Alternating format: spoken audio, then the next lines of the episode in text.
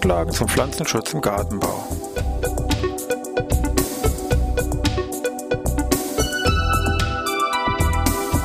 Ein wöchentlicher Podcast der Forschungsanstalt für Gartenbau an der Fachhochschule Weinstefan von und mit Thomas Lohrer. Für Gartenbaustudenten und alle anderen, die sich für Krankheiten und Schädlinge an Pflanzen, deren Biologie und Bekämpfung interessieren. Thema heute Geschichten zum Pflanzenschutz. Ja, ich begrüße wieder zur neuen Podcast-Ausgabe hier Pflanzenschutz im Gartenbau. Was war ein Stefan? Diesmal natürlich schon sehr ja, weihnachtlich, natürlich, ganz klar. Und was macht man Weihnachten? Man hat ein bisschen mehr Zeit zwischen den Feiertagen, kommt ein bisschen zur Ruhe, erzählt vielleicht irgendwelche Geschichten. Und das wollen wir eben heute auch machen. Es geht um Geschichten im Pflanzenschutz. Und wir wollen uns hier einfach mal bei verschiedenen Pilzen mal herausgreifen, die so im Laufe der Jahre, Jahrhunderte vielleicht irgendwo eine größere Bedeutung hm, gehabt haben. Vielleicht trinkt man eine gemütliche Tasse Tee und sinnieren mal darüber nach, ob einem da irgendwas einfällt. Und bei Tee fällt natürlich sofort auch der Kaffee ein und bei Kaffee fällt einem dann auch vielleicht die Frage an, wieso trinken die in England zum Beispiel meinetwegen Tee und warum keinen Kaffee? Wenn man sich ältere Literatur anschaut über England und das englische Königreich, wird man feststellen, haben wirklich damals so um 1800 und noch später im Wesentlichen Kaffee getrunken. Da kam keiner auf die Idee, in England Tee zu trinken. Muss man das so geschichtlich verstehen? England war früher Königreich mit sehr vielen Kolonien. Unter anderem gehört auch die Kolonie Ceylon dazu. Ceylon heute als Sri Lanka bekannt. Und Ceylon war damals neben Brasilien wichtigstes Kaffeeanbaugebiet. Also alles, was die damals auf Ceylon produziert haben, sprich den Kaffee, ging alles Richtung England und alle Engländer haben brav ihren Kaffee getrunken. Mit Genuss, keine Frage. Engländer, die großen Kaffeetrinker. So, dann tauchte hier, deswegen sind wir hier im Pflanzenschutz, die ersten kritischen Pilze auf. Und zwar tauchte hier irgendwann der Kaffeerost auf, ein Rostpilz, Hemileia vastatrix. Und dieser Kaffeerost hat wirklich dermaßen da in diesen Kaffeeplantagen zugeschlagen, dass da nach wenigen Jahren kein Kaffeeanbau in dem Sinne mehr möglich war. Also komplett auf dieser Insel diesen Kaffeeanbau zum Erliegen gebracht. Was sie damals an Mitteln hatten, hat eben zur Bekämpfung in keinster Weise irgendwo gereicht, um diesen Pilz hier in Schach halten zu können. Ja, da haben sich Leute überlegt, oder manche sind natürlich auch abgewandert, aber manch einer hat sich überlegt, kann man nicht irgendwas anderes anbauen. Und hier ist im Wesentlichen, sag mal, ähm, muss man erwähnen, den Schotten James Taylor, der also damals schon in Indien erste mal, praktische Erfahrung im Teeanbau gewonnen hatte. Der hat dann hier auf Ceylon, Sri Lanka, auf einer Plantage in Kandy, das ist mitten in Ceylon gelegen, angefangen, Tee anzubauen und das ging also sehr rasant, sehr erfolgreich ab weniger Jahre hatte er seine ersten Fabriken gehabt, bis 1872, also praktisch fünf Jahre nachdem er das angefangen hatte, seine ersten Fabriken und dann wurde das auch sehr schnell dann in England, London dann hier, wie gesagt, ähm, wieder rübergebracht. Den Engländern hat jetzt ähm, die neue Kaffeesorte, sage ich mal, soweit zugesagt, weil Kaffee gab es ja nicht. Und stattdessen gab es eben Tee und es war alles wunderbar. Und auf dem Umweg ist dann Ceylon letztendlich, hat den Teeanbau ausgeweitet zählt heute neben China und Indien zu den größten, weltweit größten Teeexporteuren. Und auf dem Weg ist dann letztendlich England auch zur Nation der Teetrinker geworden, die sie früher, wie gesagt, gar nicht gewesen sind. Also dank einem Pilz, Himalaya Vastatrix, der Kaffeerost, trinken die Engländer heute Tee.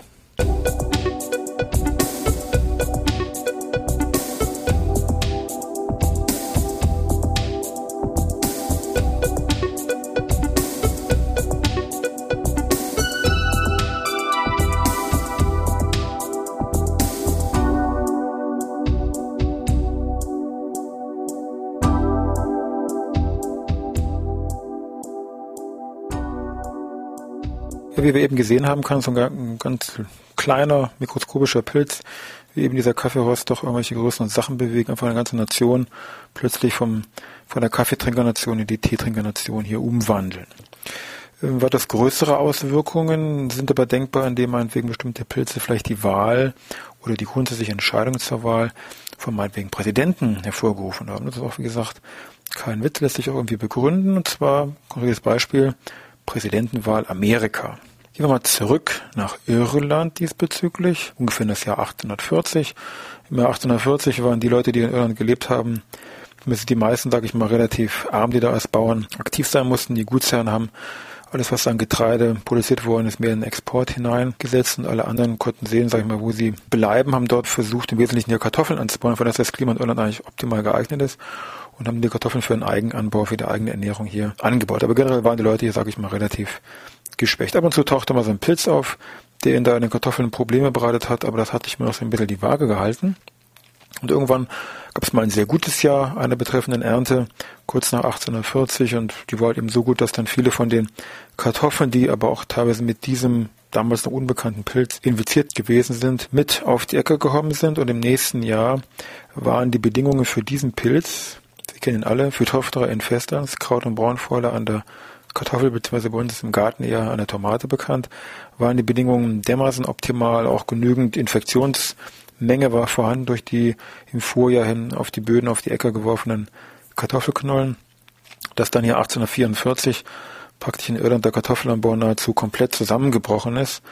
Der nachfolgende Winter war auch relativ hart. Es sind sehr viele Irländer hier verhungert im Jahr drauf waren viele Leute so geschwächt, dass dann da viele Krankheiten sich ausgeweitet haben und auch die Kartoffelernte war ebenfalls bedingt durch diesen Pilz für Tochter Festlands dramatisch schlecht. Und das hat dann dazu geführt, dass innerhalb weniger Jahre hier die Bevölkerungszahl von Irland drastisch gesunken ist. Also um 1840, 45 rum waren es noch ungefähr 8 Millionen, also sehr stark besiedelt. Und innerhalb weniger Jahre sind nur noch 5 Millionen übrig geblieben. Da kann man sich fragen, so was war nun mit den verbleibenden 3 Millionen? Man rechnet damit, dass ungefähr eine Million Menschen verhungert sind, weil einfach keine Essensvorräte vor, äh, vorhanden gewesen sind. Und zwei Millionen Leute sind ausgewandert, entweder nach Richtung Australien oder Richtung USA. So, und jetzt kriegen wir so langsam die Kurve zu unserem Präsidenten, weil nämlich nach USA sind damals zwei irische Familien ausgewandert. Zum einen die Familie Fitzgerald aus Kerry und zum anderen die Familie Kennedy aus der Grafschaft Wexford. So, die scheinen sich dann irgendwann mal kennengelernt zu haben. Und das Ergebnis kennen Sie alle. 1917 wurde John Fitzgerald Kennedy geboren, der im Jahr 1960 zum 35. Präsidenten der USA gekürt und gewählt worden ist. Also ohne für Tochter in Festlands kein Kennedy. So einfach ist Pflanzenschutzgeschichte.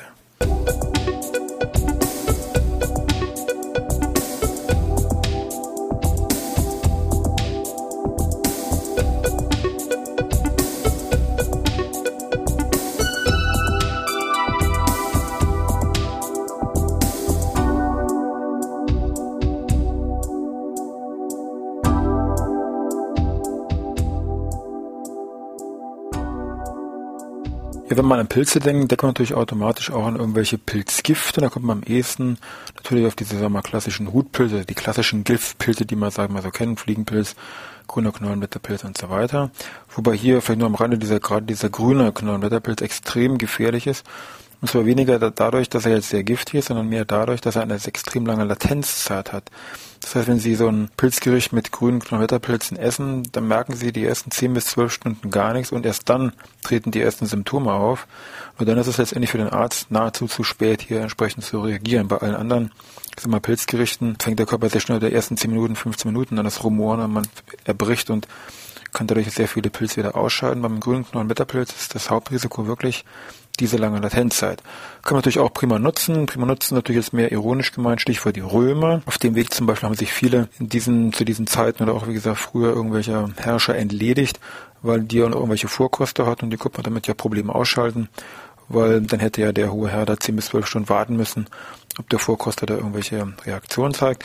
Also auf dem Weg mit Grünknollenblätterpilz Gerichten hat sich zum Beispiel die berühmte Agrippina ihres Ehemannes Claudius entledigt und äh, ihren Sohn aus erster Ehe Nero dann an die Macht gebracht. Den Rest kennen Sie also auch hier spielen Pilze, mehr klassische Hutpilze haben dann hier, sage ich mal, den Weg der Geschichte mit geebnet.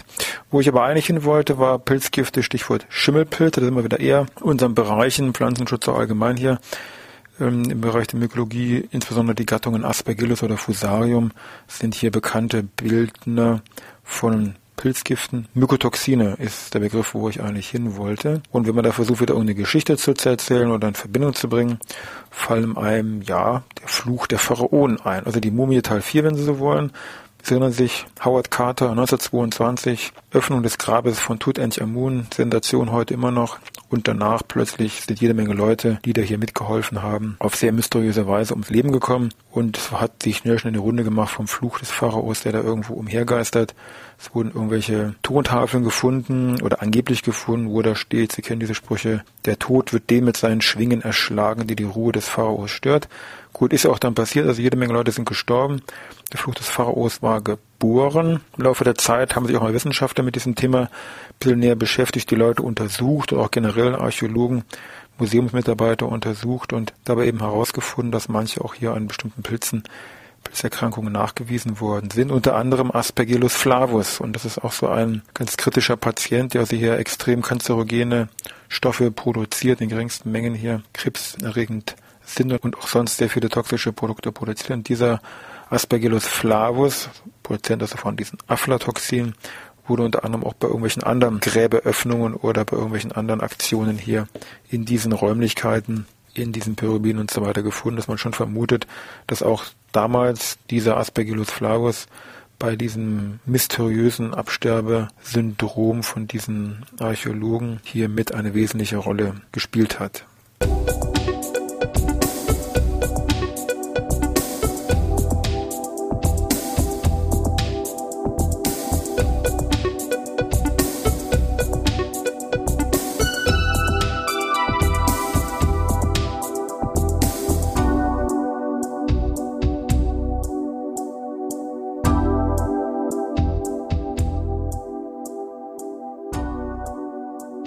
Ja, wie wir gesehen haben, konnten wir Pilze, die irgendwo im Pflanzenschutz letztendlich irgendwo eine Rolle spielen, noch sehr leicht und sehr schnell mit irgendwelchen Geschichten, sage ich mal, verknüpfen. Sei es nun diese Stichwort Tee-Kaffeetrinker-Sache mit diesem Kaffeerost oder diese Geschichte mit dem Kennedy als Präsident der USA mit Phytophthora infestans oder jetzt zum Schluss vorhin Stichwort Schimmelpilze, Mykotoxin oder die normalen Pilzgifte, meinetwegen grün Knollenblätterpilze. Natürlich gibt es noch andere Beispiele. Berühmteste Beispiel ist meinetwegen Mutterkorn Pilz, der wie gesagt im Getreideanbau und so im Barocken eine große Bedeutung gespielt hat, aber auch manchmal wieder nochmal zum Vorschein kommt, der es auch wirklich für sehr massive tödliche Epidemien früher geführt hat mit zigtausenden von Toten. Unter anderem auch dafür verantwortlich, dass aus diesen Mutterkorn Sklerotis, das entsprechende größere makroskopisch sichtbare Dauerkörper von diesem Pilz, dass da ein bestimmter Stoff heraus isoliert worden ist die sogenannte Lysergsäure und von diesem Lysergsäure hat dann später auch mal ein bekannter Chemiker Albert Hoffmann ein ja, Abkömmling Derivat davon hergestellt, die sogenannte Lysergsäure Diethylamid. Denken Sie auch, müssen Sie dich kennen, müssen Sie nicht, aber die Abkürzung kennen Sie mit Sicherheit. Das ist nämlich LSD, was dann in den 17 Jahren hier eine sehr verbreitete Droge gewesen ist. Andere Beispiele sind eben meinetwegen Penicillin mit eben Sir Alexander Fleming, der hier das Penicillin nachgewiesen hat. Ja, wenn Sie da auf den Geschmack gekommen sein sollten und Sie noch jetzt in den Ferien Zeit haben, irgendwas zu lesen oder zu blättern, können Sie diesem Thema, also Geschichten zum Pflanzenschutz, Geschichten zu Pilzen, Ihnen zwei Bücher, Taschen, Taschenbücher da ans Herz legen. Beide zwar schon etwas älter, aber ist nicht weiter dramatisch. Das einmal heißt ganz einfach, passender Titel, Pilzgeschichten von Hans und Erika Kote, Kote mit TH geschrieben, aus dem Springer Verlag, kleines Taschenbuch von 1996. Und ein anderes Buch von 1998 von Bernhard Dixon, also Dixon mit X in der Mitte geschrieben, Dixon. Das Buch heißt, nicht dass Sie lachen, Der Pilz, der John F. Kennedy zum Präsidenten machte. Sie erinnern sich an unsere kurze Geschichte. Und andere Geschichten aus der Welt der Mikroorganismen, Spektrum Verlag. Damals ähm, es beim diesem Wettbewerb Wissenschaftsbuch des Jahres einen zweiten Preis gewonnen. Das ist wirklich ein tolles Buch, 1998 hier herausgekommen. Auch mittlerweile als Taschenbuch erhältlich, früher nur so als ja, Hardcover. Gut, ansonsten wünsche ich Ihnen was. Packen Sie Ihr Geschenk gut aus und bis nächste Woche.